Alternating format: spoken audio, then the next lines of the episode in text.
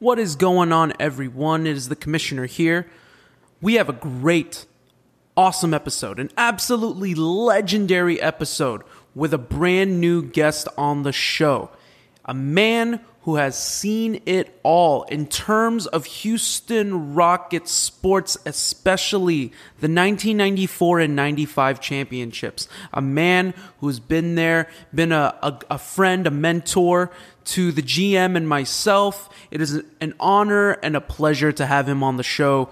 Uh, in this most recent episode, we discuss everything uh, from each era, including the Larry Bird, Magic Johnson era when he was growing, when he was just a kid.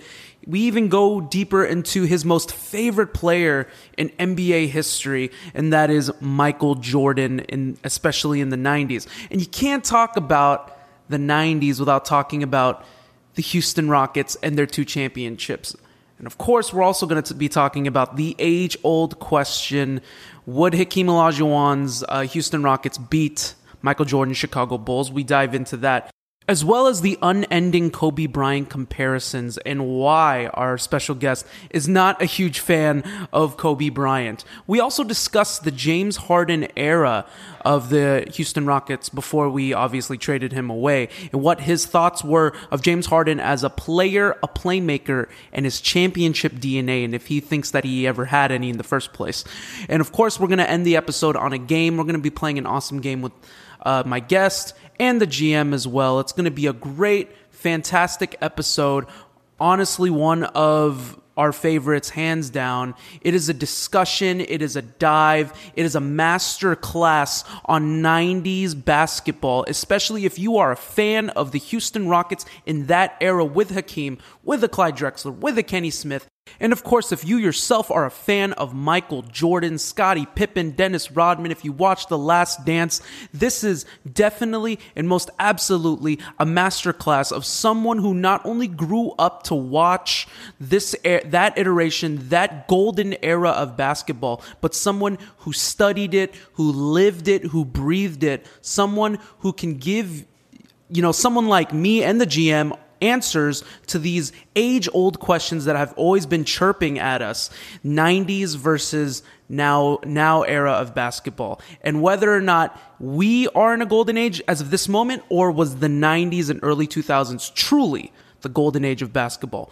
All those questions will be answered today in this episode. So sit back relax get your old 90s mindset going. Also get your thinking cap on with the 90s era and the late 2000s era with James Harden because we are going to study the past, the present, as well as the future here at the Summit State of Mind. At times I feel old like I'm going out of style, so I turn down the music on my FM dial. I beg of you to come and listen for a while and look at this wonderful world through the eyes of a child. This is my chance. What is going on, everyone? You are listening to the Summit State of Mind, the podcast of dream shakes and stepbacks and everything Houston Rockets. I am your host, your commissioner, Kenny. Of course, with me is my brother, my tag team partner, the GM, Justin, currently wearing a Rockets jersey. How's it going? You already know. I'm uh, driving in the lane, gliding through the air like my boy Clyde. Except I don't do that in real life. No, you don't glide. I can't even rebound. God, I'm just that's I'm just not. It's not my. That's not my game. No, it's not. It's it never has been. Never has been. I, re- I rep. I rep the others. I live vicariously through them. right, right, right, right. Awesome. awesome. And you know, this is the second time ever we are on Zoom doing an episode because we have another guest on the show, a brand new guest on the show, brand new to the brand new to our uh, podcast listeners. Long time for us because we've known him all of our life. Whoa, whoa, let's not make let's not make me like super old now. You no, say, never. Hey, I've known never. him for a while. Oh no! You know, if anything, people could think you're the same age as us. For all we know. Thank you, thank you. There, there you go. See, no, no one will know. Well, you know Yeah, what? no one will know. Well, let's let's introduce him properly. You know, when we were when we were kids, he was the you know he was the one that gave us all the lessons in terms of basketball, l- a lot of lessons in life. Uh, hunting In the Jor- shoe game. shoe games nonstop, jersey collecting. Got me my first Jordan jersey in 2004. I remember vividly rookie year home jersey. I will get that extra large, extra large just for me. Mm-hmm. Introducing for the first time ever, nicknamed the coach, Vincent Koo. Vincent, how's it going, man? How you feeling today? What's going on? I have a special guest too. Yes, You introduce. Hear him in in between. He's our newest member. He goes by his uh his nickname goes by Kuda Yes, Charlie. Charlie. Can I? Can I Charlie. Charlie. Hey, Charlie. do I have a? Kuda, the Do I have your Do I have your permission to give him a nickname? Yeah, yeah. Cool. I'm gonna call him Rook. the rookie. I just bought him hit um and this is a surprise for the other two. I just bought him some uh, a basketball goal, a little Nerf basketball goal. So I'm gonna put it together and I'm gonna put it right in his crib. Hey. I'm gonna start him early. He's only four Start and a half early. months. He's, he's got that. I'm gonna try to make him ambidextrous. He's right-handed. I'm gonna make him like LeBron, where he shoots with his left, but he's he, or LeBron writes with his left and then shoots with his right. I'm gonna, he's gonna be other other way. He's gonna shoot with Future future NBA star That's right. That's right. Charles. Ambidextrous. Charles. That's right. For maybe for maybe for a future Las Vegas expansion team. Hopefully. in the Mm, there you go. There, There you go. I'm rooting for it. I'm rooting for it. So Vincent, tell, tell the people where, where you at right where you at right now. Like like so you're not so you're from Houston, right? You're fr- you, you came from here obviously because you were with us.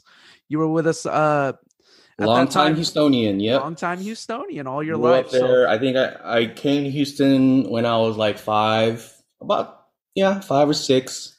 Stayed there, lived. Um, now I currently reside in the great city of Las Vegas, Ooh, whoop, whoop. Yo, man. So- Sin City. That's right. That's right. That's right. So how, how uh, is it over there? oh, it's um, it's different. Yeah. less humid. More sun. Uh, no, that's about it. And more more mountains. As you, I don't know if uh, most You people can't think. tell based on your background. Yeah, no, no, no. That's, that's actually yeah, that's Red Rock right there. But Uh, yeah. yeah, people think uh, Vegas is only about the casinos and the strip and you know all the lights at night. No, there's it's a full fledged city. You got things to do during the day. You can go hiking. Uh, L.A., California is only about you know a good half drive away. You can go to Arizona. You know, Oh, yeah, that's not bad, yeah. Yeah. I've heard that's re- Pretty like it's just it's right? central to everything. yes. Um, I was, I mean, I haven't been to Vegas as an adult. I've been to LA a couple times, but I haven't ever been to Vegas. And I'm hopeful we'll make a pit stop at some That's right. point. Let me know. now I Let know, know. gotta let my boy Stop by Vincent know that I'll be down. You know, Stop by the crib. We can make There. we can we can record one of your podcasts, right? I got Hell I finally got my little setup. oh man, yo, the, like uh, the familia. Now you're We'll have- we we'll- have yeah.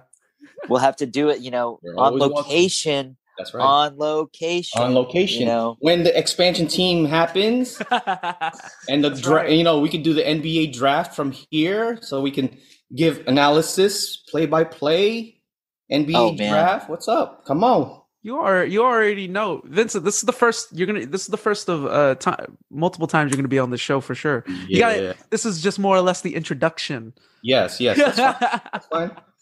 I'm see, there you go. He says he wants to be on there too. there you go. you know, he's already ready. You know, Yeah, yeah. He said he's Well- he's he's ready.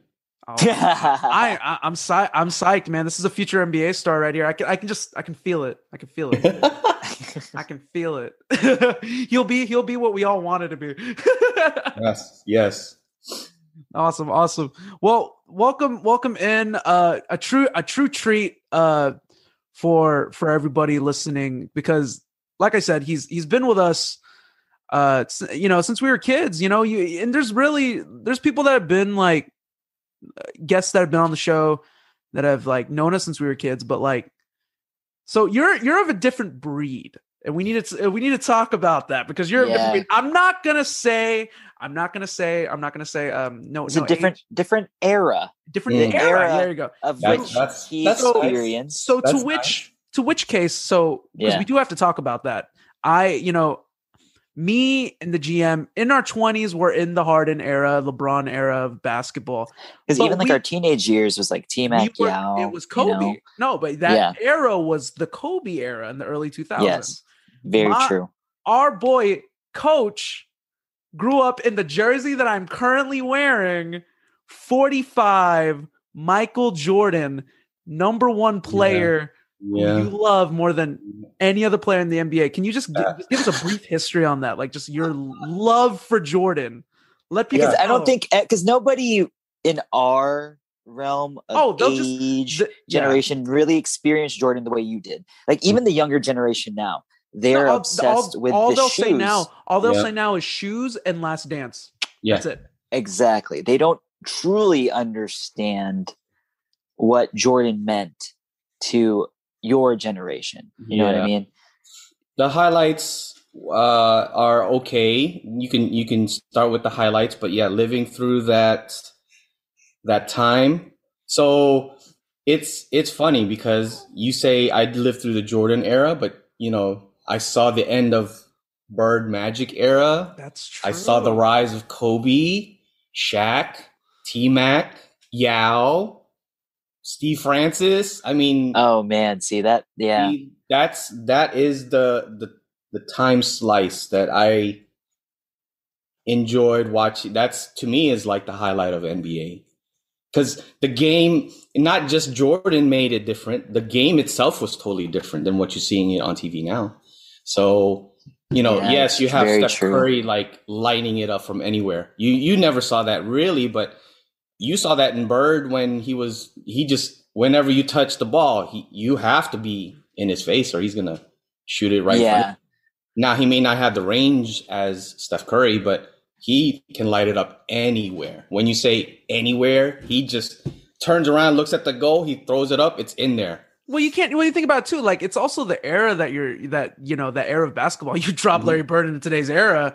I mean, he could be like white Kevin Durant for all we know. He can he could- Exactly. He could, jack up 15 threes Exactly. a game And be and they were built Yeah. differently there too. You know, It's Mhm. Now, true. yeah, they they had skinny players like uh you know Reggie Miller back in the day, but shoot, people had people had uh meat on them because they knew they were going to get hit at some point. It's True. not like today's game where you know uh two hands on the back is already c- considered a foul. There, they're pushing you away from the from the goal. That's why they developed the fadeaway shot. It wasn't because they they wanted to like step back and and get away from you. No, the defender was actually pushing you with both hands, so you you were falling away and taking the shot. So that's where the fadeaway shot kind of got its origin. Uh, the step back is just because oh I don't want to I don't want to get touched by you, so I'm gonna scoot over here and then take that shot. So it's just an it's evolution of the game, but it's still the same. But yeah, it's true. yeah, yeah, the game. I think it's. I think it's because everyone always says, you know, you reminisce on the old, and it looks, you know, you see in rosy colored glasses or whatnot. But the game was so much not. It's so much more intricate. Physically, the game that the way you played, there was a lot more one on one, but not necessarily against each other. It's more like I'm going to figure out a way to to beat you. Now it's just it's coaching. It's like, oh, I gotta pick and roll, pick and roll, pick and roll, step back, Yeah, three, it's- step it's back, three, true. step back. three. There's no there's no real like Golden State is probably one of the few teams, and San Antonio is the other one too. Um, that you can kind of see a play developing. You don't just Yeah, the mechanics roll. that Yeah. they that those teams ran are so different. I mean, because you see a lot more pickup playground style basketball nowadays, correct? Back in the day, things were a lot more definitive. Roles were definitive, and um, offenses were so much more complex back then. Uh, you know, obviously with Jordan and the Bulls running the triangle. Um, right. it, and when how it advanced to Kobe and the Lakers running their Mm, version of the triangle triangle. wasn't the same, but the the schematics were the same, but they operated differently. Like you said, pick and roll, like John Stockton, Karl Malone. Yeah. Um, that was just automatic. Um, you saw offenses that were more geared um, towards uh, the pace was slow. You would Yeah. see in the 80s that teams ran the Inside ball out. so fast. Like, yeah, Denver Nuggets. What was their offense in the 80s? Run you out of the building because you couldn't keep up because of the uh, elevation. That's why Yeah. the Nuggets were always putting up 140 points with um, who are the guys? I forgot. Um, dude, um, it's it's right at the tip of my tongue. Um, Uh, if- like, Schrempf- Kiki, oh, no, no, Kiki. Kiki Vandeweghe was the Kiki dude, was one of the main dudes back in the day. You know, um, with the Nuggets, like that, that, it's so funny to see how you know defense was so deliberate in the late 80s early 90s because of the bad boy pistons Yeah. when in the early 80s you would see you know it was highlight reel showtime lakers versus Yeah. the the boys from the prairie the boston celtics you know Yeah. and then you'd get the excitement of uh bernard king from the knicks and you know you'd see Yeah. some excitement from who else um you know we saw Yeah, a young, a young good. Um, reggie way back in the Yeah, day Reggie you know had him coming. Phoenix Suns with Charles Barkley during the day. That was. that Oh, was yeah. absolutely York their boy kj because you of know? Patrick Ewing, John yeah Starks, and then um, mm, I would say so I wouldn't say New Jersey, but New Jersey was always, but they were always battling with New York. That was kenny what drazen petrovic you Yeah, know when Dra- he was Yeah. alive god bless his soul you know like That's my that, that that, was that my favorite. that, That was one of my team with favorites. him and derrick coleman you know like yeah. That go. was It a was good. squad back in the Yeah. day you know, know? and, So and that's the thing. Like, yeah, you're right. Like, people tend to like they'll get they, like they say that oh, uh, '90s era is like they'll they'll and I hear people say this. They'll quote it as ugly bas and I'm kidding you not. People say ugly Yeah. basketball. Detroit.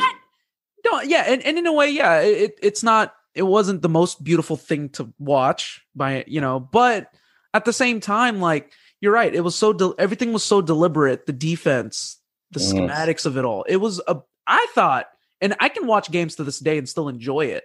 you yeah know? i mean you you watch right? the you just watch hakeem that offense the way rudy t ran it through hakeem strictly through the post Yeah. he was basically a point guard in the post. Can you imagine? Okay, like anybody nowadays being in the post and not just being responsible for what you're doing, but also being responsible for watching everyone around. You know, he's trying to find Kenny Smith and Vernon Maxwell on the perimeter, Yeah. trying to see if Robert Horry is cutting I to mean, the bucket. today's know? game in today's game you would you would equate that to something like um the joker in in the nuggets That's exactly Yeah. what I thought. Yeah, basically he's basically the uh the Hakeem. new era hakeem olajuwon or or you know tim duncan where you throw it in the post he just you just don't throw it in the post he's the one bringing up the bringing up the ball the Yeah. point center so but he still is responsible for getting other people involved. Like, sure, you know, um, Jamal Murray was a is a great is a great player in his right, and he can carry a team. But without you know Jokic there handing out or him being able to pass it to Jokic, and then Jokic getting triple teamed down in the paint or even close to the block, everyone else doesn't get a, a chance to touch the ball.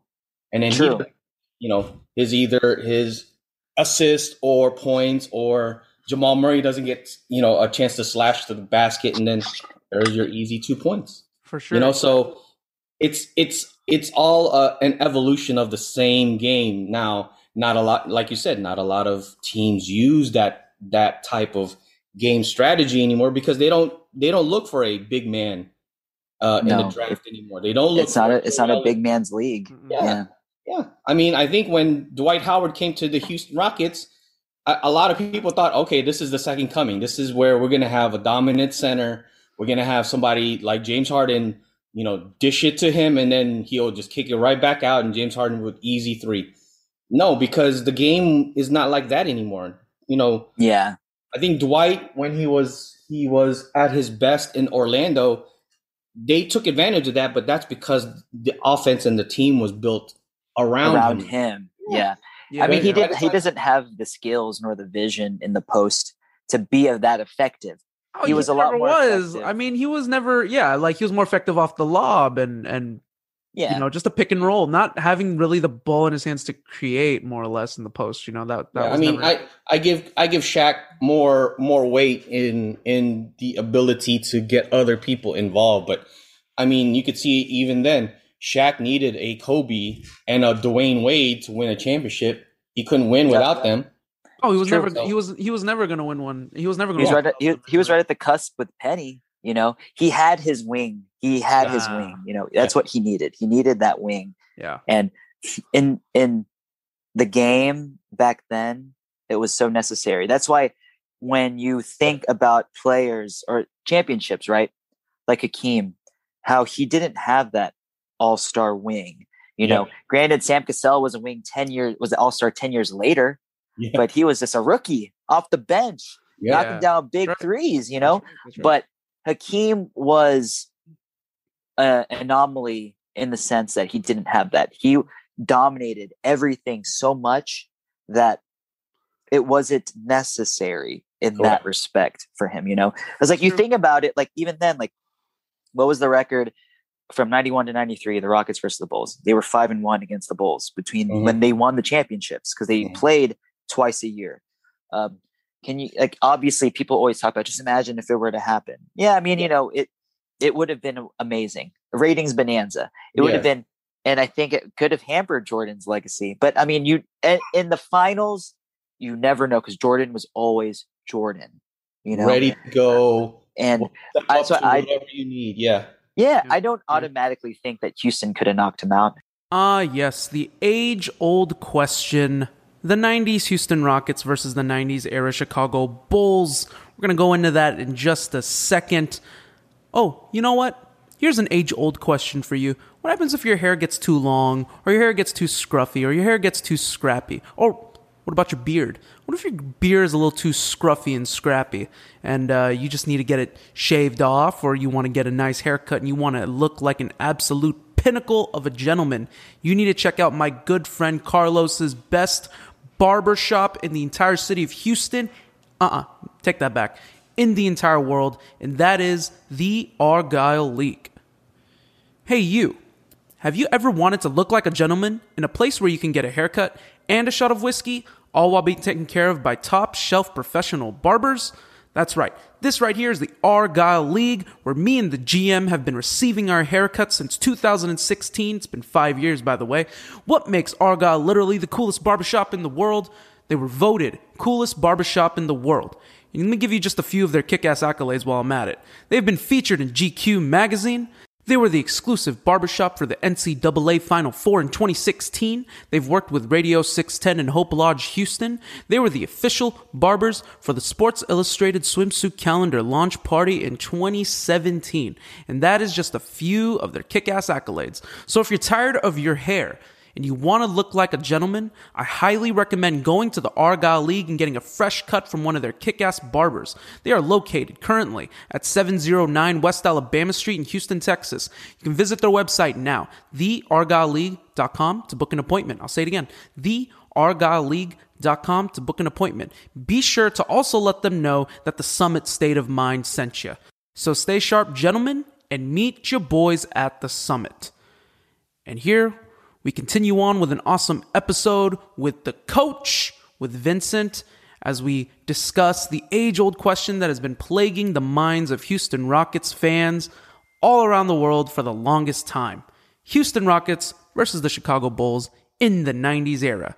We dive into that and we dissect it here at the Summit State of Mind. I, I want to ask, so I want to ask Coach real quick. Yes. Yes. So, Let's let's get into this already. I already know it. where you're going. With this. the meat and potato 91 through 91 through 98 that is the bulls era six titles hmm. now six titles in eight years another team won titles Yeah. While he was gone. hometown gone. team houston That's right. That's right. so answer the age old question that has continued that has con- that will continue on into eternity as a houston fan as someone Like who's would- lived through that time does if a showdown happens between Yeah. those two teams let's say peak peak of their powers going either way that was 93 93. So, so we have. Absolutely. and Let's clarify who's on the team during this yeah, time. that's true. Is it going to be because Clyde? there was a change between the two different Chicago teams. You had Yes, yes. Horace, the Horace Grant, Scottie Pippen, Michael Jordan well, let's let's say versus the uh, the Ron Harper, Dennis Rodman, Yeah. Scottie Pippen, Michael Yeah. Jordan. I, I'll, I'll say latter just because you know we were That would have been it. That, that would have been the No, team. That been my- I would have I would have loved to see the 91 93 aspect yeah. because that was the team that the Rockets were on the cusp. Yeah. You know what Yeah, I we mean? were, you we know were I mean? ready. We were We ready right to there. go, and they were already there. Bulls Yeah. were already there. We were just we were one or two picks away, and that's that is why we picked that's up uh, the first one. We picked up. Didn't we pick up uh, Sam Cassell? We just got Robert Horry in the draft like the year before that. So we were we just got our. I guess you could say our version of Scottie and our version of uh you know a scorer off the bench Like a, and like a John Paxson, yeah, John Paxson, shooter. Yeah, exactly. Yeah, And then yeah. the second year, the our back to back, we just got Sam Cassell, and then we got Mario Elie. So we had, and then of course Clyde. So that was our the two um, scoring wings that we needed to to get in there, so they that you know alleviate a little bit of the scoring from Hakeem. So you know, I will say this if you're talking the 91 93 bulls the first iteration with horace grant and let's say we had uh, the clyde drexler era the, the second championship i would say easily we would have beat them easily maybe in six games five or six games just because they had no answer for they had bill cartwright And what's and what's his name? Horace Uh, Grant. Yeah. Who's, yeah. Who's gonna who is going to stop again? Who's going to stop Hakeem versus who's going to stop Michael Jordan? We had defenders. man. Yeah, we had defenders for Michael. There you go. No one. They had no one for Hakeem. So that's Yeah. why I would easily say, yeah, maybe it wouldn't be like a sweep, but six games easily. I mean, Now, Mike, would- Mike's Mike said that Vernon Maxwell was probably the the defender he hated the most Yeah. in And the nineties. And there's also on the Rockets documentary, like even Robert Horry was quoted. Robert Horry says, "I play." He's like, "I played for Phil Jackson," and Yeah. they would. He wouldn't. He never believed in the double in the double team. He would have never double teamed Hakeem. So he was like, if he just drops puts Hakeem there with Bill Cartwright on him, he's like, he's gonna he's gonna easily average forty to forty five a game. Exactly. They'll win the title because they're not gonna double. Yeah. So, and you know, Hakeem, the the one thing that will I will say that would probably hinder us is because Hakeem plays both ways. He's having to defend the middle uh, on the and defend that triangle. So, but the triangle doesn't predicate on cutting to the basket. It it predicates an open jump shot somewhere in the Yeah. two point range. So Yep. Hakeem wouldn't wouldn't be coming out and trying to defend that. He would try just defend what's coming in the middle. So he could potentially just be sitting there and resting while, you know, they're taking their shot. The Chicago Bulls would take their shot. So Hakeem can easily, he could have ad- averaged 40, 45. Mike could probably easily average 38. But then it's all, it's going to be who's, who's going to score for your team after that. Yeah, It's- True. Robert Horry, Yeah. you know, uh, Otis Thorpe. What do you call it? Carl Herrera. I, the, just Oh man, the depends what- amigo, the amigo. the amigo. Yeah, You know, those- Man, it's gonna go down to the role players. That's for Yeah. sure. I mean, Absolutely. Jordan doesn't. Jordan 100%. Jordan doesn't clinch series wins without Kerr or Paxson. So it does go down to that. We don't clinch Game Seven without Vernon. So you know, it just goes or Mario Elie or Mario yeah, Elie. Exactly. Exactly. true. So So now, now I would I would agree with you if we took this the the latter Chicago Bulls team versus the latter Rockets team. with That Barkley. I Oh, no, cannot. no, yeah, with hate. Barkley. Yeah. There's- Bulls, Bulls, Bulls take us out in five or six. yeah, yeah. I think, in my opinion, like Hakeem was getting is getting up there in age. Yeah. Yeah, And- and, Charles was not that guy. no. No, For sure, for sure. Well, good, good, good answer, good answers as always. Okay, so we so let's let's move on here. So we talked we talked enough about you know Jordan and the the impact obviously in your in your in your era. Mhm. Let's move on. Let's move on. and Talk about this here. Uh, let's move on to the Kobe era. Um, Okay. just I know that. So, how did you feel towards Kobe? Did you? So Justin remembers that he says that you didn't, you weren't a big fan of his right? Okay. There was there was some major distinction. So now, so now, let's, let, you know, obviously it's it's Correct. Your memory serves you correct. Yeah, because carbon copy of Jordan. But you know, obviously the le- the legacy stands a little different. Let's you know now we're looking at it from a different lens. He's won five Yeah. ti- He's won five titles. He's not alive anymore. Unfortunately, he died. So obviously the mythos, the legend of Kobe. yeah, that just elevated him to pass. Yeah. yeah. So how do you feel about him now? The same. Um, Keep it real. Keep it real. yeah. No, the same. I'm the the disdain was more because exactly what you said. Just just he was and can just a carbon copy of Michael Jordan. Now, you know, at the time, you know, I didn't see it in a way where uh you appreciated it. yeah appreciated someone like who it, yeah. actually was able to because you know during the years after mike or even during the t- tail end of mike's career people were trying to be like him. Harold miner vince carter. Oh, geez, yeah. you know like you had so many people oh the next mike the next mike the next mike. Yeah, and kobe Jordan, was man. like he never he sure his game was patterned and that was specifically like that's consciously he patterned his game next to mike. He patterned his mannerisms next to mike.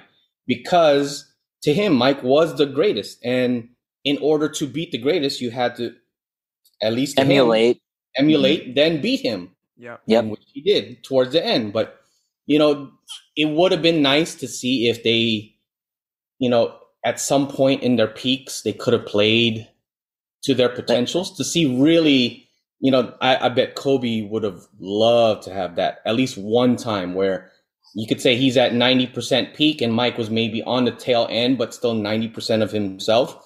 That would have been the greatest matchup ever. But, you know, what Yeah, just imagine if like if MJ didn't retire in 99, 2000 when Kobe had started to find Oh, himself. It, You it know what I mean? slowing in a down. Completely different forget- world. people tend to forget that that Jordan won the MVP on his final year of his career as a bull. Like he wasn't slowing down by any No. means. No, The dude was the dude was still going nuts and in his ga- like people tend to forget that like everyone says like oh LeBron's like 36 and I agree too. You know, there's more mileage on the LeBron James who's he's Came went straight from high school. school. He never took he didn't take the year and a half off that Jordan took.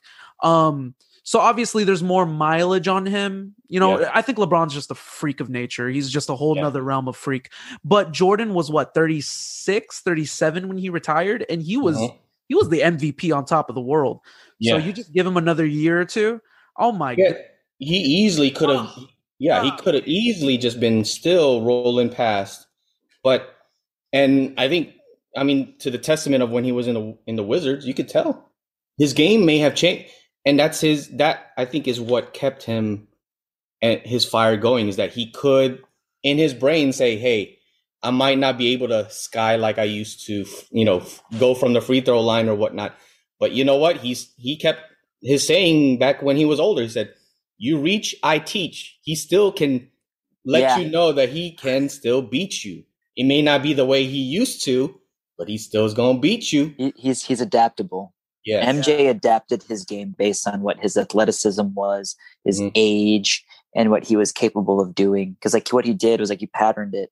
As time went on, like you can see that his his he changed the mechanics of his shot through the Yes. years. You know, just like Kobe did too. He Yeah, did the same. did same and I think this is Yeah. where LeBron, I think, is is picking up a little bit of Michael is because LeBron was exactly like that. He was high flying when he came out as a rookie. He was Mhm. he was Magic 2.0, but he was more uh, athletic. But then, as you Mhm. see now with the Lakers, he he still can he still can get up there, but his game is now more patterned towards Magic, where all he does is a floor general. He looks over the top. He makes sure everyone gets involved. He he's the team leader and tells people where to go and what to do. And if need be, he will score. He can still score 30. He can still score 26. He's not scoring 35. He's not scoring 40 points a game.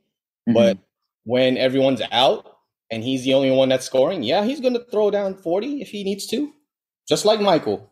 yeah, I remember because you, you were watching The Last Dance. Remember Ken? Like you'd see Mike would Yeah. be like he, he he's like if I lot of- have to, yeah. it's like I will Yeah. do it. You know Yeah. what I mean? If he That was the attitude. Yeah, if he if he got pushed, he said, "Oh, I'm going to play this guy again.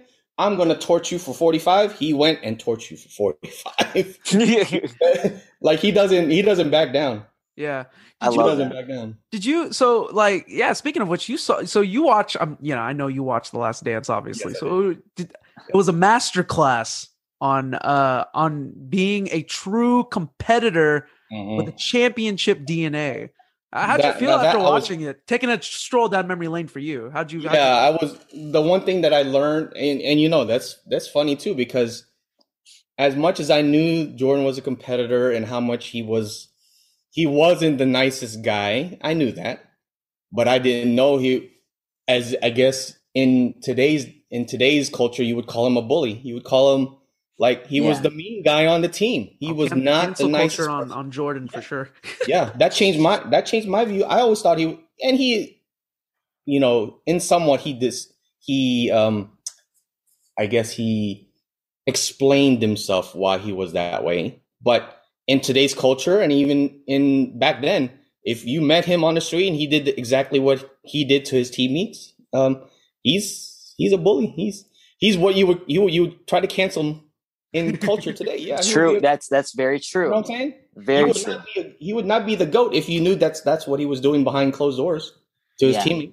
he knew what he knew though he was the perf he was perfect for that era thank goodness for no social media at that time obviously because Yeah. could have a lot of doors would have been unlocked but like he knew his persona he knew Yeah. his how to keep himself you know the f- keep keep his uh image positive And obviously He, And was- he was a master of image. Yeah. Yeah. Yeah, and I think everyone everyone around him knew that he wasn't doing it in in ways that was you know not not morally right. He was doing it for the in the aspect of competition. He was pushing you to get better because he believed you were better than what you were putting out on the floor. yeah Yeah. So his his tactic to do that was to push you and push your buttons and to get you motivated and his motivation is anger and fear and and yeah like literally he just he just kept coming at you in your face Yeah. said you're better than this you're better than this like if you ever heard of tough love that's the worst type of tough love right there because he Mhm. didn't he didn't yell at you because he hated you he yelled at you because he knew you were better than what you were doing so Yeah. I always say this. I always say this. Like, uh, so like today, like nowadays, I'm a I'm a teacher. So I'm a teacher. When I teach my kids, I get frustrated at the ones that are really smart but really lazy because I tell them, I'm like, you're better than what you are. If I mm-hmm. didn't, if I didn't get at you, then I obviously don't think you're much. Then I feel like that's what. No, I'm not saying like I don't treat every kid. I don't treat my kids like that by any means. I I, I get at all of them, but I'm just saying like in that aspect for Jordan, if if he didn't think shit of you, like if you were just like a 12th man, you know, he's obviously Yeah. not gonna. You'll just like he'll let you sit there on the on the bench and be like, okay. he okay, knows what you are. He knows Yeah. what you are. So for this, it's it's the same aspect. He does it because he he does it because he cares about winning above all else, and he knows that you can give more than what you're currently giving. Mhm. So you know, it's it's uh yeah, no, it's good stuff. It's good stuff. all mentality is totally different. Mentality is totally different. Oh Like, yeah. exactly. today's today's people like everyone talks about Kevin Durant how how very fragile he is when people talk about him. But I think slowly he's starting to build he's building up his skin, sure, but Yeah, I mean I don't think Michael Jordan was that when he was 25, 26, he was so fragile people when people talked about him. Mike was just like F that. I know I'm the best already at 25 when I came in the league. So if I can if I can torch uh, Larry Bird in a playoff game like this, no one can stop me. Yeah. There If I you go. Yeah. Yeah. 63. Already as a rookie or a second year, third year. year year two and i remember vividly because i just recently watched the last dance but uh year two year two coming off of that big injury remember where he was gone for most of the season so he comes Yeah. back from injury and drops 63 as the eighth as the eighth seed Yeah, on as eighth literally the maybe arguably the most dominant celtics team that had ever you know that Exactly. Arguably, arguably the most one of 86 the Celtics. Top three most dominant teams ever. yeah like Ever, paired ever. along like the, sure. the the 96 bulls the 86 celtics and what the 2016 warriors you know Mm-hmm. and then what is it like the the the, the 60s celtic uh, not the celtics sorry the, the lakers the one that won like 69 games or something i remember like those are probably the teams that ring really close into my brain That's true. That's true. You are definitely right, GM, in terms of uh, Celtics being one of in tops and one of the greatest teams of all time back in '86. But talk, want to talk about the greatest, greatest and the best. There is no comparison here in H Town. What is the number one anime streetwear label out there? It goes number one, day off. Number two, nothing because it is so far ahead of everything in terms of style and culture. It changes everything. It changes the game, especially in terms of anime and how you wear it. And that, my friends, is one of my best friends' streetwear labels known as Day Off. Hey, you. Are you tired of the same old anime tees? Are you tired of the same old mallcore look? The Baybrook mallcore look? Don't you want to see some older classic animes getting love? Well, be sure to check out the brand Day Off for your retro anime goods. From animes like Macross and Neon Genesis Evangelion to Cowboy Bebop, My Hero Academia, and my personal favorite Shokugeki no Soma aka Food Wars. Day Off is your source for anime induced graphic mayhem. You can use the code right now Day Off Summit for a 10% off discount at dayoff.shop. That is D A Y dash O F F dot shop. So what are you waiting for? Hop on dayoff.shop. Check them out because I went ahead and bought the Arch tee back in the old school 90s era look. It's an awesome tee. I wear it all the time. I also have the Teenage Feelings as well as the Nothing Is Real. Teenage Feelings is more of the long sleeve t-shirt feeling. You got the Nothing Is Real, which is a long sleeve, uh, thick crew neck, more for the wintertime. But nonetheless, amazing stuff that he continues to put out. So be sure once again to check out dayoff.shop. With that is D-A-Y dash O-F-F dot shop. And we continue on here with this amazing episode as we discuss with Coach the journey of the early 90s Rockets and how and what led them to basically becoming championship contenders and how it compares uh, to the James Harden era, especially uh, in the early 20 teens going into the obviously the 65 win 2018 Rockets. So we continue to dive and dissect here at the Summit State of Mind. But um, Vince. So I have a so okay. So this is my curiosity in Mhm. respect of to uh where you're from, man. So you know, because you know how we always like I I always focus on like 91, 93. Yep. I as much as I enjoyed the 94, 95 years, and I like rewatching him. Correct.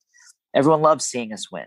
I want to know how you felt during the journey there. Because let me tell you, man, during the Harden years, like seeing like 20, 2014 when we got Dwight losing in the Oh, first round, that that Dame Lillard. right? Oh God. yeah, and then in the, and then going to Why? the next year to the Western Why? Conference Finals, right?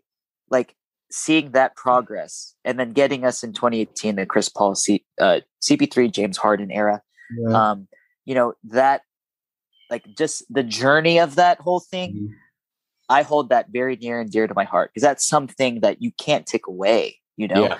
so I want to know, like, those times seeing World B. Free, Sleepy Floyd, Scotty Brooks run the court. You know what I'm saying? A young Kenny Smith winning dunk contests.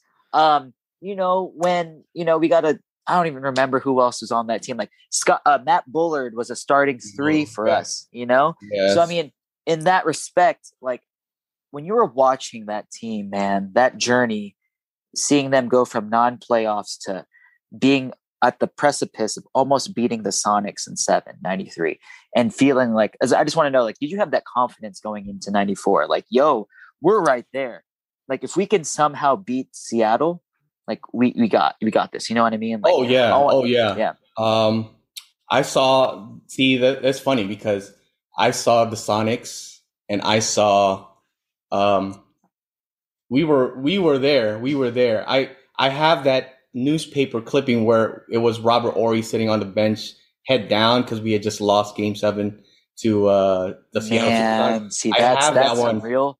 I That's real have that newspaper because I was Huh. so devastated. I was like, man, that's that was I thought maybe that was the best chance of us getting championships just because I didn't know who we could have gotten next because I thought Gary Payton and Shawn Kemp that's that's done. Mhm. They're gonna be there all the time. Utah Jazz was always gonna be there. San Antonio was always kind of biting They us. were at- kind of big. Phoenix, Charles Phoenix Barkley too. was Phoenix Suns was there, yeah. So you're looking at it. We're probably going to be at best sixth, seven, maybe eight seed at Mhm. best. So to be right there just before, and see, that would have been a great test if we did get past Seattle, because that would have been Yeah. prime Mike and prime and prime uh, Hakeem. That would Oh, have Yeah, that would have man. been fun. we would have talked about.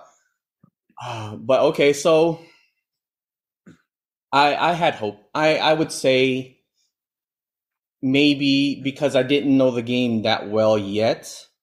Like I don't now I analyze everything. You know, when I Yeah. watch, I'm like I watch you know, the routes. I watch, you know, where the ball is going. I'm watching other things now and not just you know caring about the score or whatnot back then I was just looking at, oh, okay, he's gonna shoot the ball. Oh, that's that's pretty cool. Or oh, he's gonna go for the dunk. Oh yeah, that's nice. That's nice.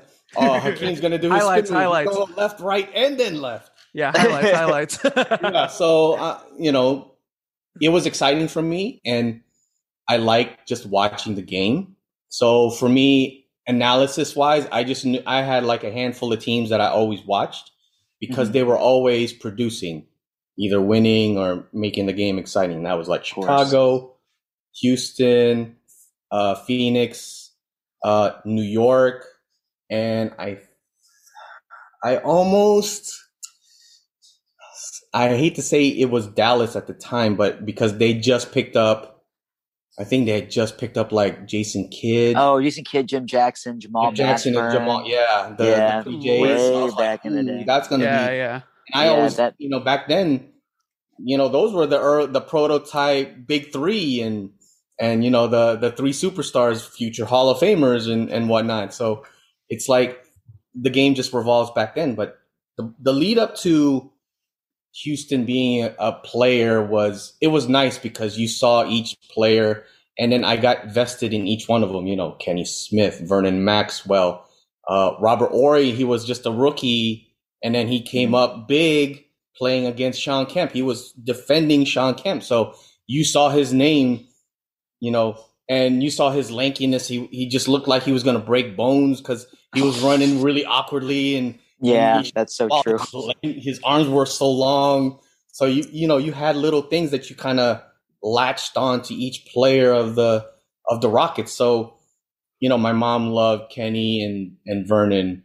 My sister always said something about um uh Carl Herrera and and uh, Otis Thorpe because they were like the big kind of muscular guys who you knew they don't really play basketball. They're just there so they can grab rebounds and that's and like push people outside of the box. That's all they did.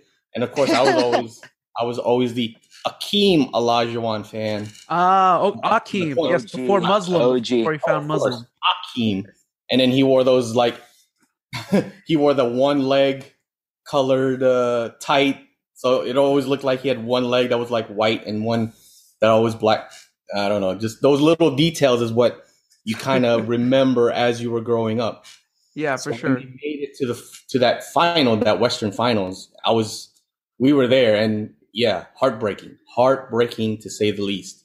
Probably the same as like, you know, not making it past or or losing the Golden State this you know a couple years ago for the Rockets. yeah, that was We the had them in Game Seven. yeah, that was the most gut wrenching experience. So like Uh, those, yeah. those were the times where you would say that you had your your loyalty had to be tested because Yeah, you know after after something like that now granted we we got beat. And it wasn't like people didn't show up. Like I really had my heart broken because James Harden never showed up that last game. And instead of saying I lost it for us as Hakeem would probably say or Kenny or somebody he just said oh you know you just wasn't there we weren't there CP3 Yeah. wasn't there or whatever and I'm like see it, that tells you a little bit of the mentality that's the difference I see people yeah, there yeah, were for sure. yeah, Yeah. people there were like I agree with that. people would take would take that loss and be like, yeah, that was on me. That was on me. We got to do. We have to do better. We have to. Mm. You know, we were just you know one or two shots away. One or two mental plays away, whatever. Where today it's just like, up, oh, sorry, next Well, game. you know, it's ingrained as it's ingrained now nowadays as a you know and kobe etched it in stone as the mamba mentality Mhm. i've always said this when we watch games with uh with justin i always say i'm always like harden is i just don't think he's built for it i never thought he was built for it and and and you know that's just the way i thought about it. so let's let's transition here and ask you that question uh uh coach what what, what do you think of just as you saw harden progress through his years his eight years in houston Yeah. and uh, as well as his untimely exit. Uh, what was your what's your opinion on on Harden overall as a as a Rocket, especially that one tough year with Chris Paul? Mm, see, I I thought Chris Paul would have been a perfect mentor for James, just because that was the one thing, like you pointed out, is the one thing I thought he was missing is just that He had that. mentality. yeah, He had mental, that, the toughness in the in the clutch. Now, I'm not saying he can't play in the clutch, just him being able to say, "Oh, it's getting tight. Give me the ball. Let me work this till we we win." Instead, what what did we see for basically the five and a half years that he was there? He would pass the ball at in the clutch. You he would be open for a three and he would pass it off, and I'm just like, "What? Do you, that's why we pay you all this money for." Like that's why we brought you in so you could take the shot. He would take the shot during the the regular season, He- no problem. Yeah. there. But when it got tight, he got tight, and I thought Chris Paul. And granted, I really didn't like Chris Paul when he played in Me- Charlotte and New me- Orleans, me wherever. I didn't Me like him. He was to me, he was like like uh Uh, John Stockton 2.0. Like he flopped all the time and he always worried about getting calls instead of like playing. But when he played in Houston, I was like, okay, I'm a believer. He he is, I guess the the the term is savvy. He's very Yes, savvy. with very much so. oh, Yeah. absolutely. Maybe I would agree with that. Savvy I would point. definitely agree with that. yeah, most savvy point guard of this generation of this iteration for sure. And you could see it. You could see his leadership, and this is what I was hoping from. But he's he didn't get it into James Harden. He got he's getting it from Devin Booker. Look at look at how great those two are working together. That's what I was hoping that Chris Paul. Chris didn't have to. But do you do you think it's because Booker is still young and impressionable? Too, he was an All Star, but oh, I don't remember. Well, Harden was already in. A, uh, Harden was I a, Harden. perennial Harden was MVP already candidate. established That's that sense. the difference. Like Devin, Devin Booker is. Yeah. He's actually looking at CP3 as a mentor, where Harden probably looked at him as a partner, Correct. maybe even the Robin to the Batman. You know what I mean? And reading? Yes, What's? I know. I know. You missed that. yes. Um, yeah. I mean, I yeah, that's, so- that's that's what I see. That's what I yeah. see. So now. Chris Paul and so James, he, he got better, no doubt. He definitely blossomed when he left OKC. Mhm. And once he found out that he can lead a team or carry a team, I think at some point before Chris Paul got there, he had it in his mind that said, This is my team and I can do what I want yeah, with this. And not to bring the the outside of basketball stuff into it. I mean, now we we understand what the Houston Rockets gave him in order to come here, basically mm-hmm. con- complete control. And so when you put that into the mix along with how much he had to say about the team and what how it was comprised and who and what needed to happen and how he played, then you understand why you understand why they couldn't coexist. Because Yeah. Chris Paul needed you to Chris Paul needed you to listen. he And held you you're not ready to listen. Yeah, if you're already done listening, you ain't you ain't gonna. oh yeah, Harden no, because didn't, you, didn't yeah. take accountability very well. But that's always how he kind of was and and, Mhm. and if you even go back to his whole t- tenure it's uh do i make that work? Didn't work. Shoo you know? Uh chris Chris paul, Paul, shoo. No. russell Bye. westbrook shoo. Bye. you know after That's my a year- boy, but no. yeah, and it's it was always like that.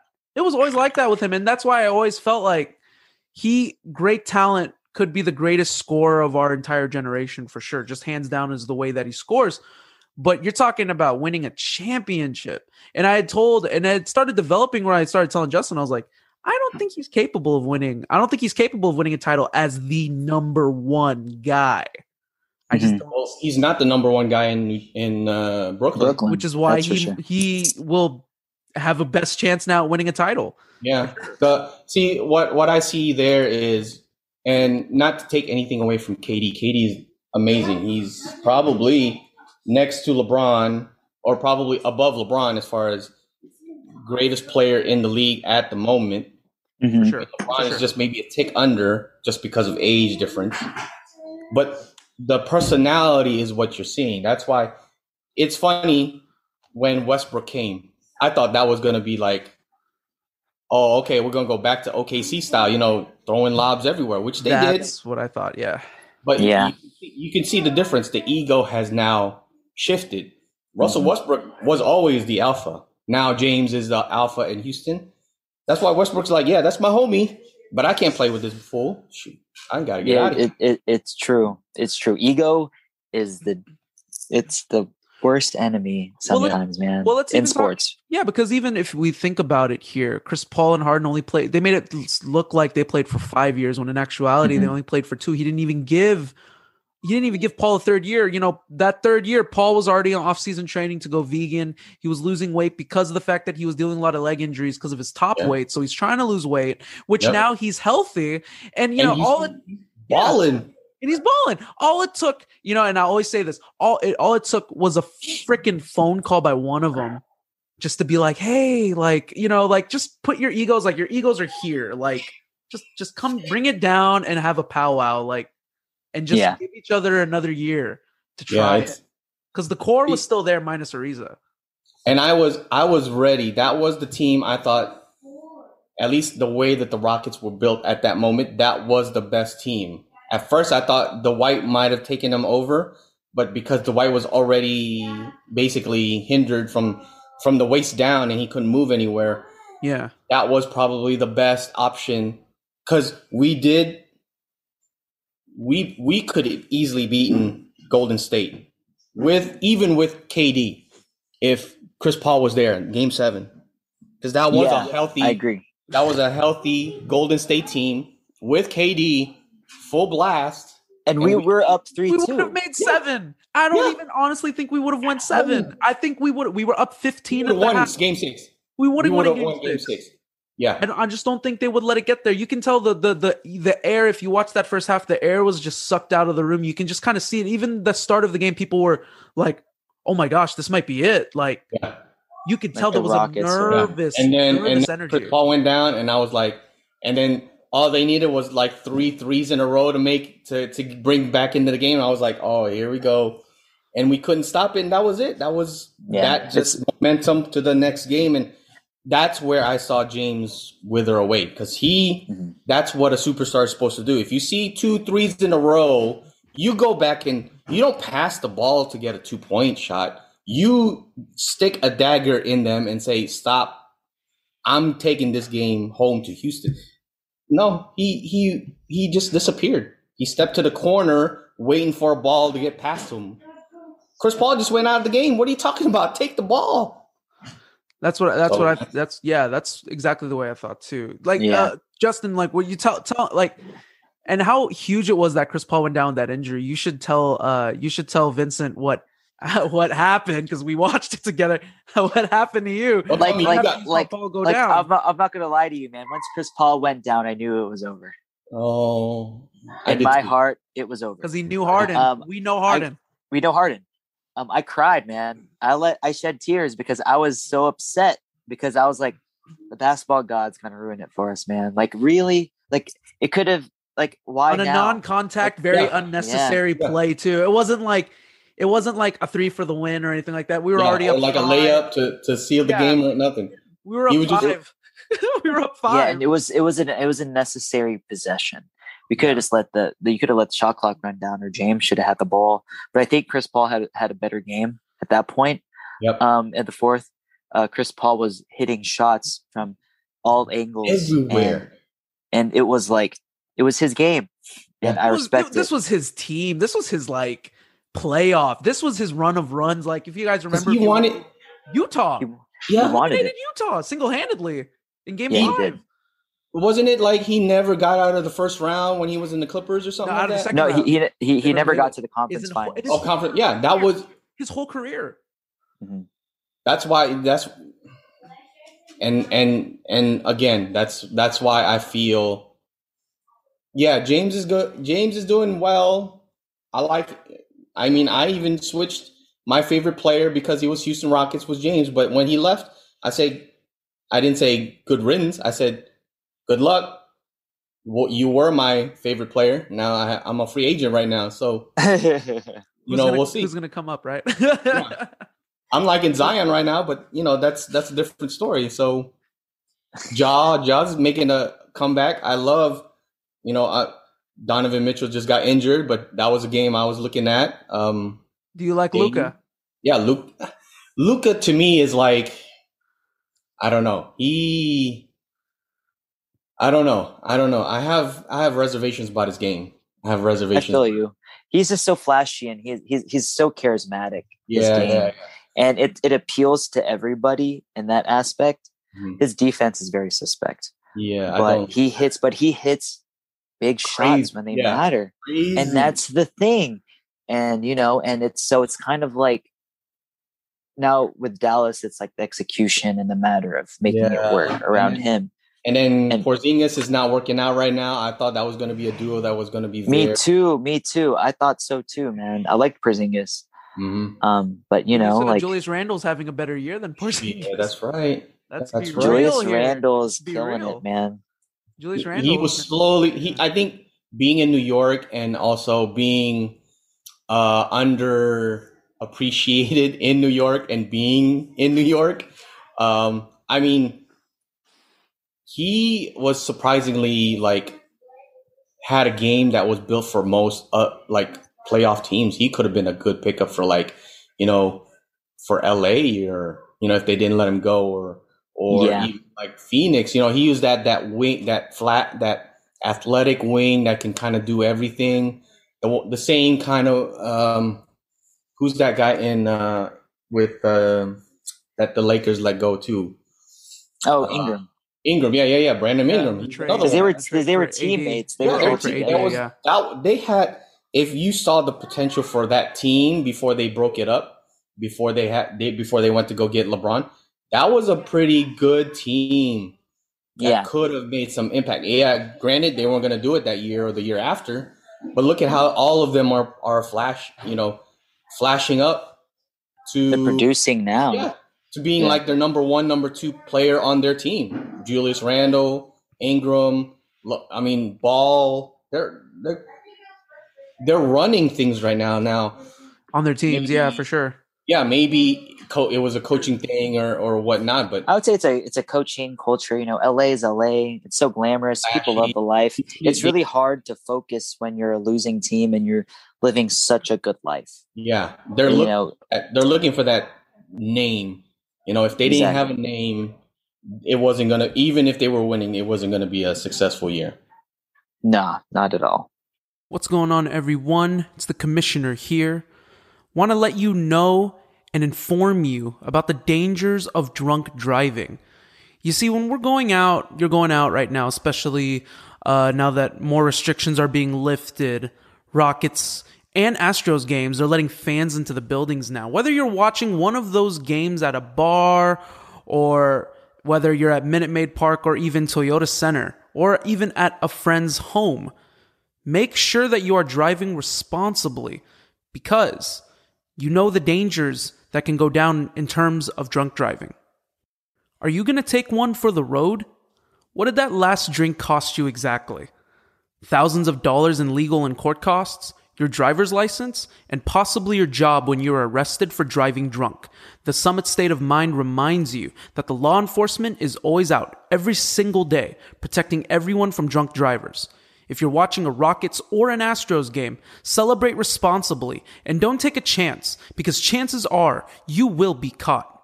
Des- designate a sober driver. You can call an Uber or call a family member from home or take a ride straight to jail. Remember this If you drink and drive, you will lose. And don't be a loser.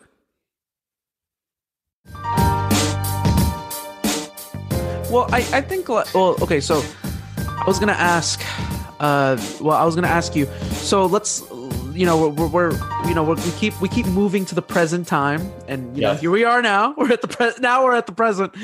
Uh, we jumped through so many eras of basketball. This is uh, really great. This is really great. Um, this current iteration of the Rockets right now, as of this moment, is tanking for the number one pick. 14 Yeah. and- they're 14 and 42 uh a team that is not destined to win anything by any means uh but i mean what's been your overall opinion of this rockets team this year Uh, hopeful, hopeful. I like I like what I'm seeing with uh, Stephen Silas. I I don't know much about him, but at least I know, and this is me just watching the games and how the players are playing hard for him. Whether you know we went through that 20 game losing streak, but it wasn't that we were giving away those games. We were playing hard in those games. Um, and he's I think what's nice is he's also focusing on certain players to develop them to be Exactly. either either you know primary or very big role players. Uh, Christian Wood, Kenyon Martin Jr. Um, I mean, it's nice that we had uh, what's his name, um, Avery Bradley for defense, but he's on on the downway uh, on the downslope too. But um, yeah I know how i feel about him yeah, not very high on him on this team just on this team you know in Well, particular most of most of those are just for contract reasons. I mean, we had to get Yeah. rid of James, sure. and, and what I'm surprised, I just looked at the roster not too long ago. I was like, we still have Aaron Gordon. oh Aaron- yes yes yeah, man. the legend. away for, like- Shocked. Yeah. So I the mean, only guy left over. yeah. Uh, but I mean, looking at everything, Danuel House. I mean, we have some good play. We have some good, fresh, new blood, which I'm I'm excited for because they're two way. I mean, we're we're like Get we're like a Jay team of Tate. Scottie Pippins. Yeah, we're like a team of Scottie Pippins or like a, you know, um, Aaron Gordon's. You know, they're two way players. They can they they have a little bit of handles, a little bit of shot, a little bit of inside game, a lot of athletic ability, coachable, um, plays hard every time. That's that's the kind of players I like to see. Now, you know, John Wall, I love him. I actually have more respect for him now than when he was in Washington because just the way that he he has nothing to say about how everything's going. Yeah, he says, yeah, we're we're not winning, but he doesn't take a night off. He plays hard every night. And I respect that. yeah, and I would have loved if um, Boogie Cousins would have stayed because that would have been a good, at least a good start. It may not have been a long term. It would be more nos- nostalgia in the sense Yeah. of a Wall Boogie Cousins type deal. That that reminded me a lot of the Steve Francis Yao Ming era, where it's like the buddy buddy, and then they're like, yeah, this is it, and then you know, I was hoping Boogie had at least, you know, half, maybe three quarters of his game back. He doesn't have to like score fifty points a night, but you know, maybe give us like fifteen to eighteen and like ten rebounds a game. That would have been that would have been a good way to like establish a a game plan every Yeah. night. Well, I mean, do you now, think that it's like I mean, like his his game and Christian Wood, they weren't meshing. Even though I feel like there's a possibility they could have, but I think that the coaching staff wanted to push Wood as the primary five, Yeah. and that was the thing. I was like, I was like, if they could have ran Christian Wood like more of um, an AD type role, Yeah, like and a four. Oh, like a yeah, and allowed four. Boogie to play along the lines of like how Ja- JaVale is. Obviously, he's not as athletic defensively, Yeah. um, but just another option. A big body. I mean, obviously, his lateral movement was super slow, and that's unfortunate just due to time. he couldn't he just couldn't he couldn't defend Yeah, a, a mop unfortunately Yeah, he he's just he's like a large normal guy. He does he's not like an athletic big guy. He's just Yeah. he's like a normal guy, but just he's he just happens to be seven foot yeah. pounds. You know? He's just like a big dude that you, you would say off the street, hey, seven footer, you should be playing in the bat in the NBA. That's that to me is Boogie Cousins right now. Like you don't really know. He's he, you can't say that he's a skinny, tall dude. Poor guy. Yeah. awesome. Kelly, Okay. Kelly o- o- Yeah. Olynyk. I like him. Kelly He's Olynyk too. In a Yeah. very bright spot in the. That's in my the- boy. Kelly Olynyk, the stud. I've been following him since he was in uh, Boston, I believe. Yeah, I think wasn't he drafted Boston, right? as a draft, yeah, I don't think remember. so. I, th- I, I don't- man, I'm Or maybe it was Miami. Miami. May- No, well, no, he was in Miami before he came to Houston. No, I think He you're was right. Definitely he in was a Celtic. Boston He was in I Boston, so, for but. I thought he was Yeah. he was drafted by Miami and then went back to Miami. I wouldn't. I wouldn't doubt it. I'm sure. Yeah, he's you know surprise. I I surprisingly I remember him. That's why I was like I was like oh shoot he's still playing and he's playing really well too. He's the he's the five I think we should have Christian Woods that should play four. Yes, I agree. Right, that. that's that's the mm-hmm. lineup I think. Kevin Porter put him in the in the three spot and then put damn I can't believe we have DJ Augustin. Jeez, Oh yes. Yeah, I like DJ. DJ Augustin. Oh my gosh. You're just not looking at it now. I'm looking at the I'm looking at the roster. I'm like, oh shoot, we still have him. He's still playing. still, pl- still playing and still getting buckets to this Mm. day. You know. You know what? If you're still doing it, go for it. You know. That's a that's a Texas uh, alum right there. there you go. Well, I was gonna, you know, you know, I was gonna ask. I remember you. Uh, y- ah, gosh, didn't you have? You had a funny, really funny story about uh old classmate Rashard Lewis. Mm. oh man, I forgot about that. Yeah, that's my boy. That's my boy. I forgot about that guy. We grew up, Holy we grew up wow. together, man. We he yeah, Yeah. There's well, there's there's one that he probably doesn't even remember. What this is elementary school story. So we played in uh, middle school or middle school basketball, and he was in one of the schools, and I was at Holub Middle School in Alief. And uh, we were we this might have been for the for I don't know if we were playing for a championship game, but it was definitely a very highly contested game. It was like packed house. They were leading Wow. by like two points. Um, and then I think we we were down by one, and then I had the ball and I got fouled by him. He was playing on the other side. He was already tall, maybe not even not, maybe not six foot, but probably like five eight. And we were like, you know, middle school. We're four foot something. So I and he's he's on the free he's on the box and I'm throwing the free throws and he's all like, "You're gonna miss these." I'm like, "Sure, whatever." Calmly make two, and then Hey. yeah, make two, and it's like a few seconds left. He gets the ball, and I steal it, and then we win the game. And I looked at him and said, "Told you." Oh. And then, and then later on, we we became teammates at Elsik. So we were in the same class, and we're same year. So he, of course, is uh varsity freshman year. He's already like six foot two or something like that. He gets teamed with uh, uh another six footer. I think his name was like Shane White. So they we had a te- a twin towers like uh freshman class in varsity team in Elsik. And I unfortunately was still short. So I played JV, but I did play with him during scrimmages. And I remember I said, Hey, Shard, remember me? He said, Yeah, I remember you. Don't be talking like that anymore. I'm now I'm the star. I'm like, okay, cool, cool. Whatever. We still play. So I don't know if he still remembers me, but that was like freshman year, both of us. And uh, yeah, he, he went on to play straight from high school. That's Rashard Lewis, man. That was, eh, I think that's A number one like calling card.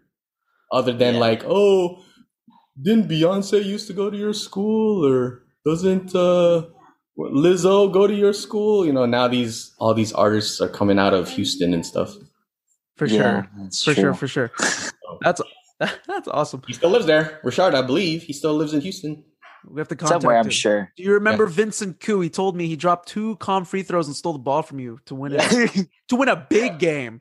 Not even just a game, a big game. Yeah, the How's that- whole the crowd was win. The crowd was going wild when I hit them free throws. We're never gonna let. Oh man, I'm, I'm never gonna let that go. That's a great. I know. I'm never gonna let that down. Even if I Oh see yeah, him, for like, sure. Sorry, what's up? You still want me to throw them free throws on you? What's up? Be like, who are you? I'm dead. you should be like, who are me? Who am I? Who, am I? who are you? I know. Who are you? All I, right. I'm one and zero against you. What are you talking about? There you go. Want to know retired good. That's Good. right.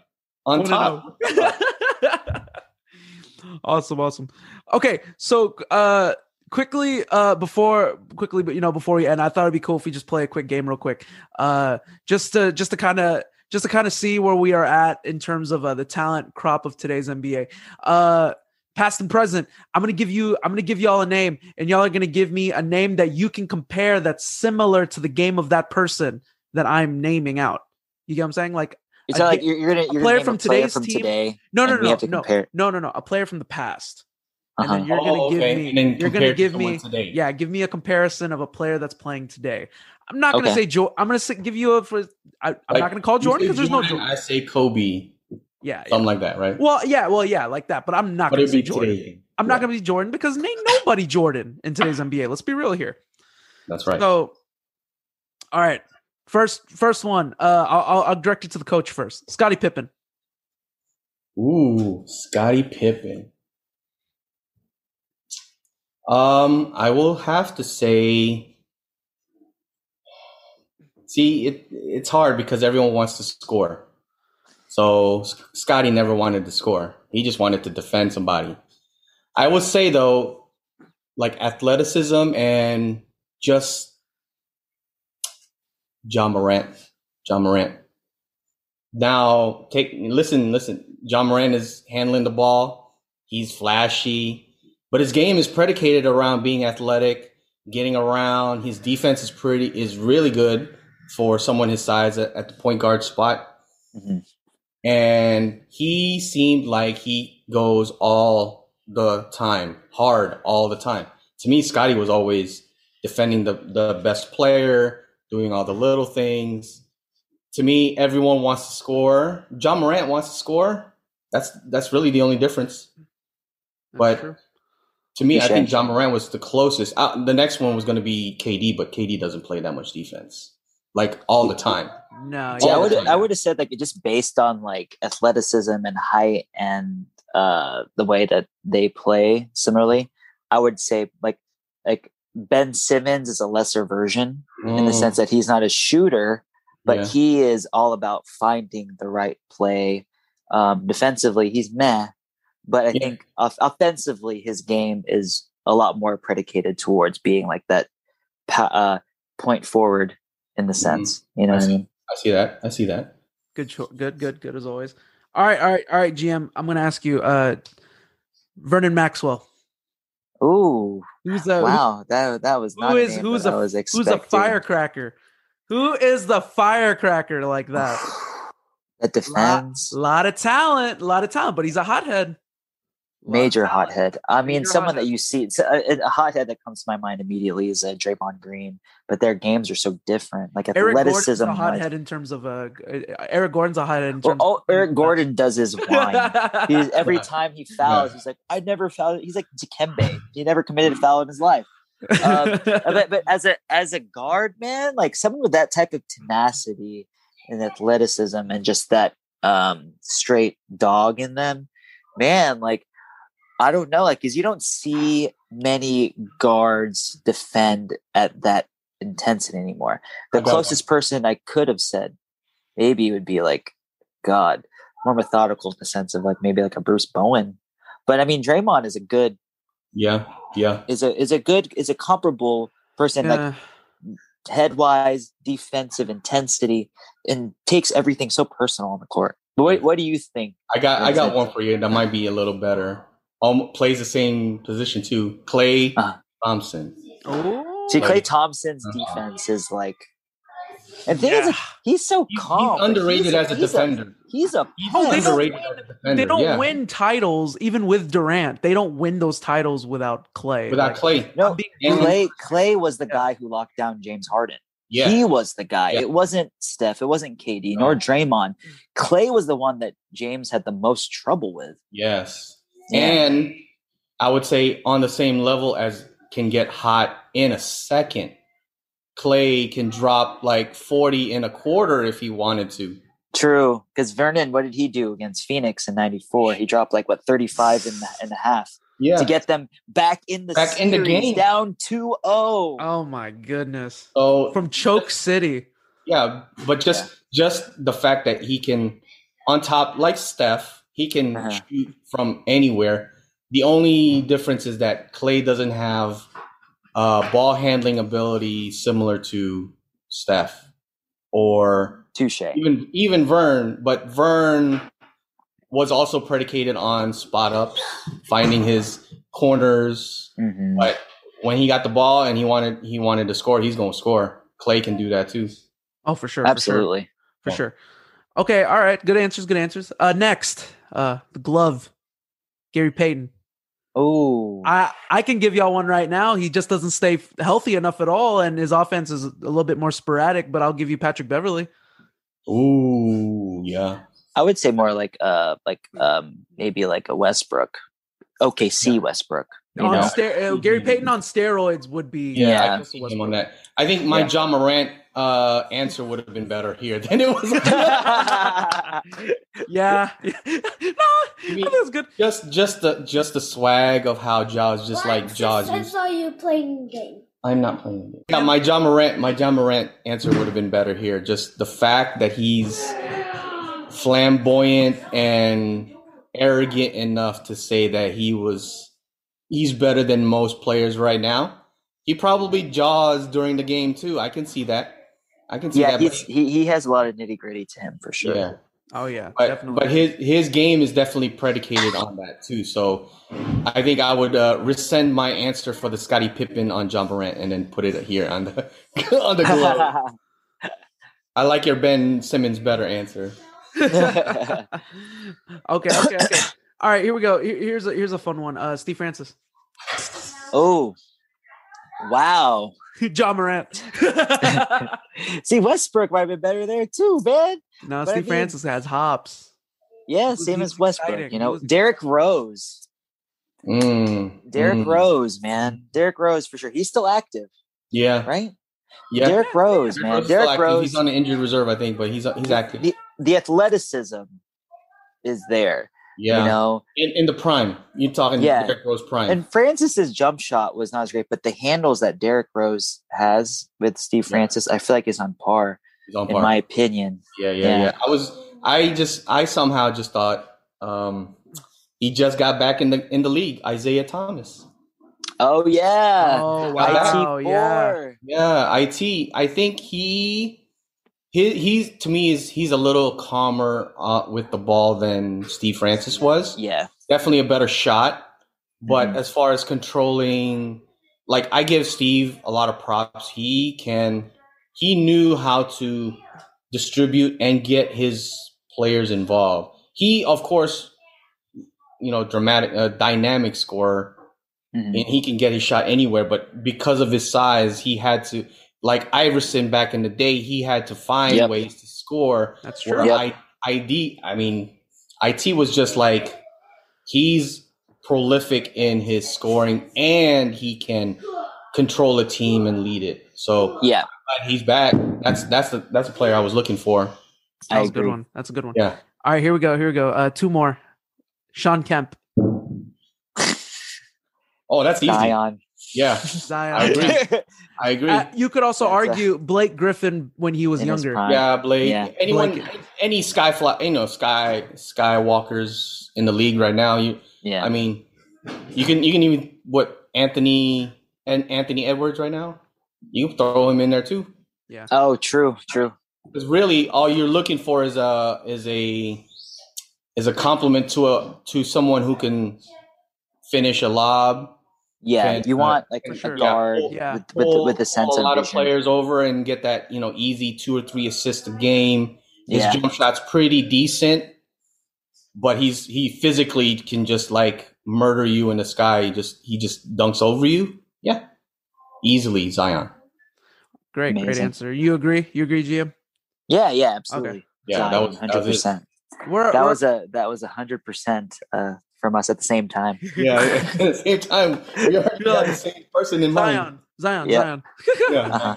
Okay, we're a rock we're a Rockets pod, so let's let's let's close it out properly with one name. The name the name above every other name that has ever existed in Rocket history. El numero uno Rocket. That is Hakeem Olajuwon, who is the biggest comparison. I could think of two, but what do y'all think?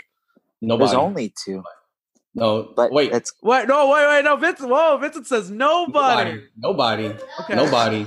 I don't care what you say. Nobody. Hey. Nobody. See, I was gonna say like comparable games, like you Let's know, go, like how you said Joker, Joker and Embiid. But I think Joker is a better compliment because his footwork is so good. But Vincent is right in the sense of greatness. Nobody compares to Hakeem, the greatest big to ever live, man. I will. I will debate you on this one right now. Just, just, just because I, do, I totally don't see anyone even Uh-huh. remotely close. Yes. Well, I- defensively, there's no one above seven feet that averages three steals a game. That's never Yeah. going to happen. Not in this league. no. Not anymore. Quad or a quad double.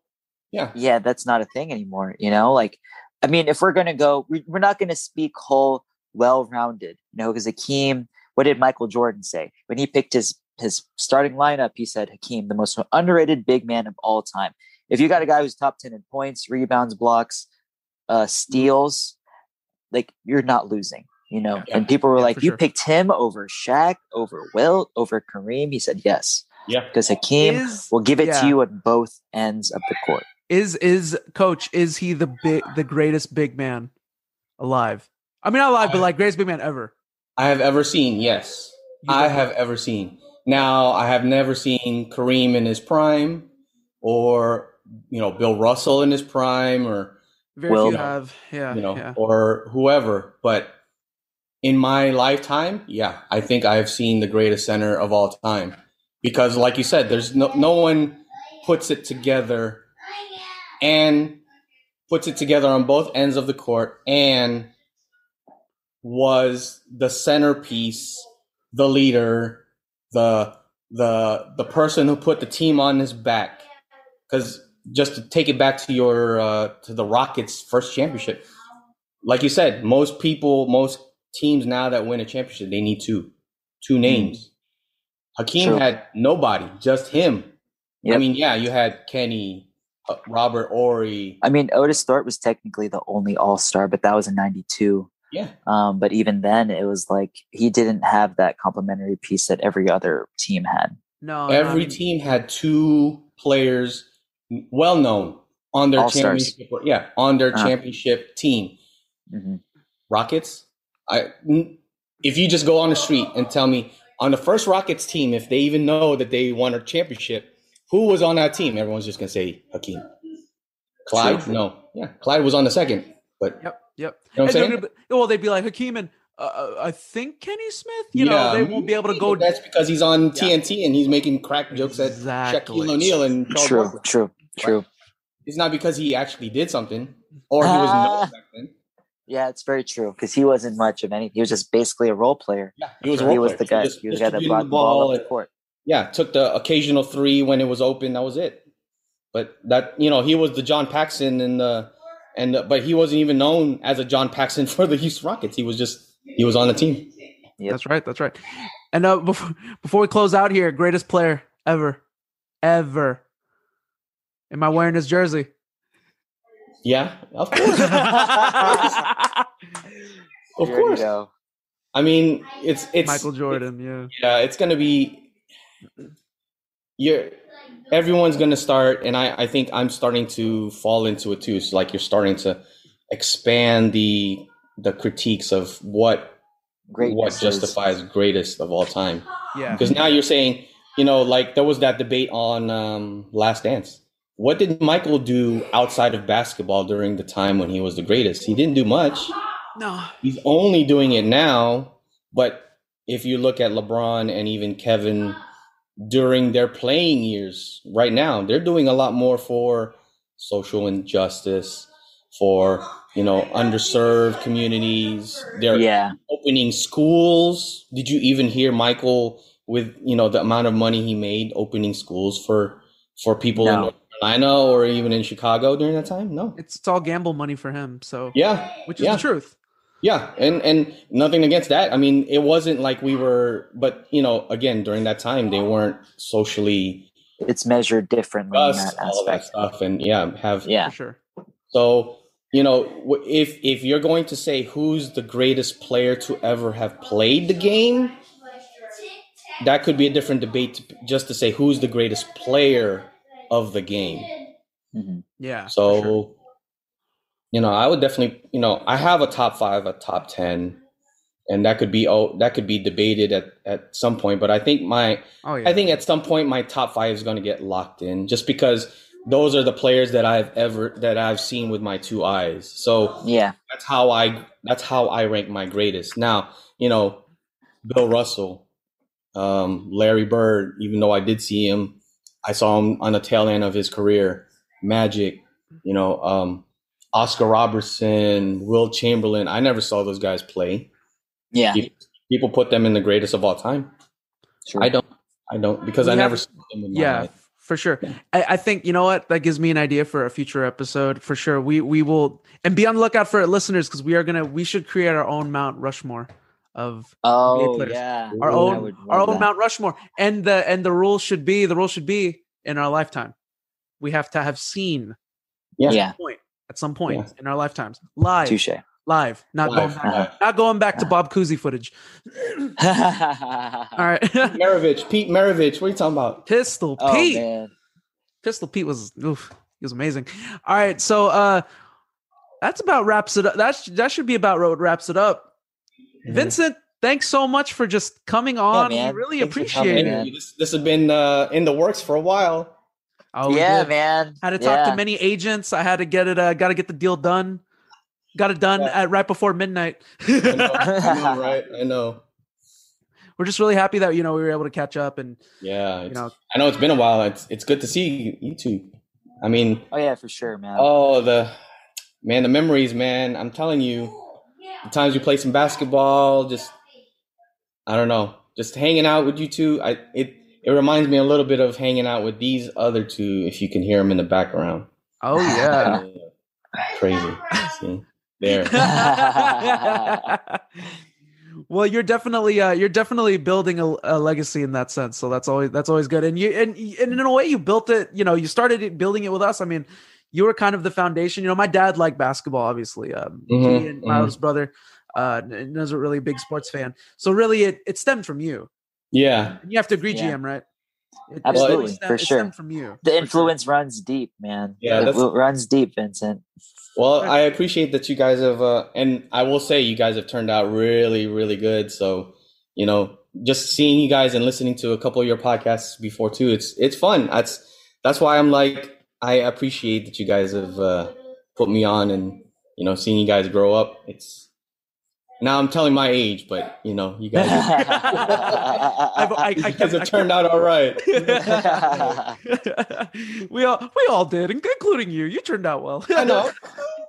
Still working on it. Still working on it. right, right, right. well, we we appreciate it. Definitely going to be on for more future episodes for sure. I have a lot Yes, of sir. ideas. Yes, sir. You know, I know you wanted to get in on a GM scenario episode, or you wanted mm-hmm. to. Oh, I know, oh yeah, You I was all like- requested that. man. we'll do that. for sure. There's- Mount Rush, yeah, there's so Mount many- Rushmore. Man, there's so many things.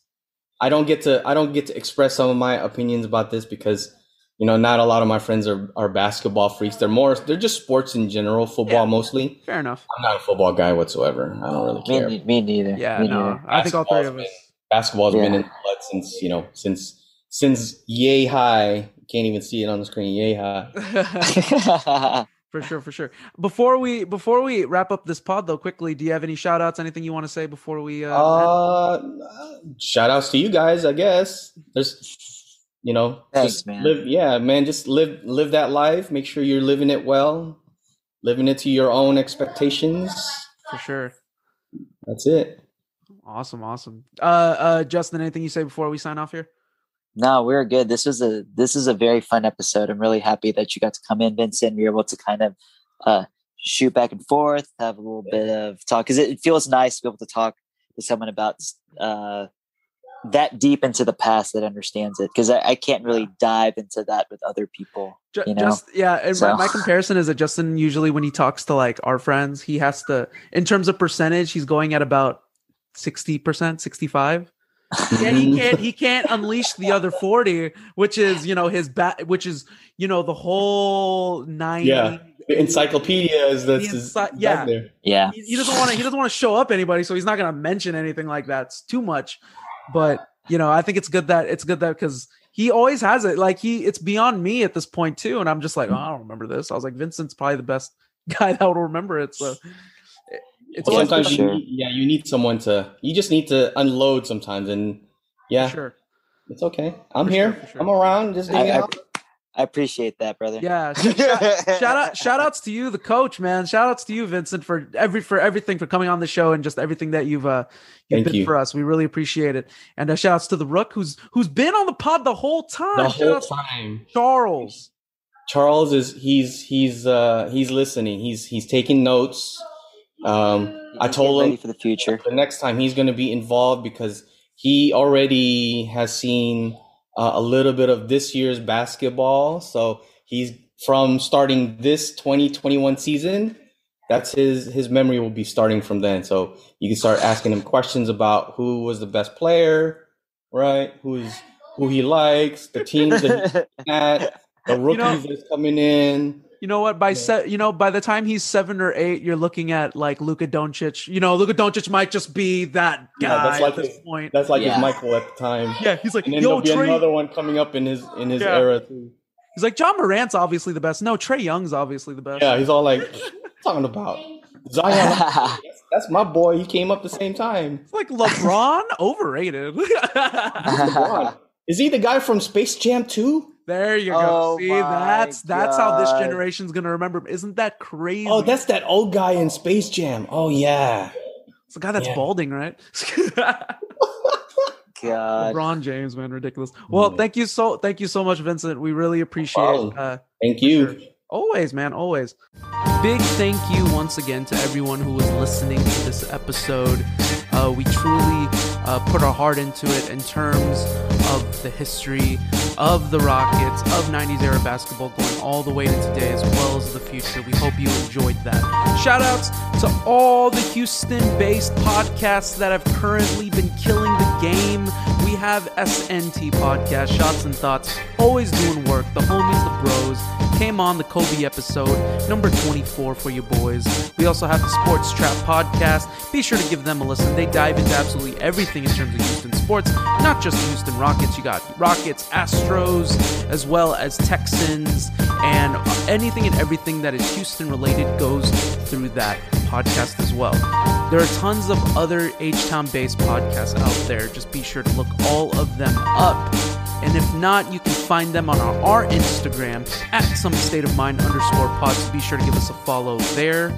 All of our episodes are currently up on the big three of Apple Podcasts, Spotify, and Amazon Music. So be sure to give us a watch or a listen through there. And with this pandemic going on, please make sure you are washing your hands for 20 seconds. Make sure you are covering yourself up with a face mask, mask because even though we have the uh, vaccinations out, COVID is still around and it's going to be around for a pretty good while. So make sure you are doing all of those things. Make sure you are taking care of yourselves and most importantly, take care of each other. We'll see you guys next episode. And with that said, to the GM from the commissioner, we out.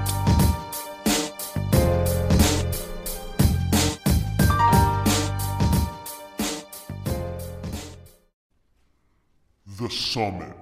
中中中中中呀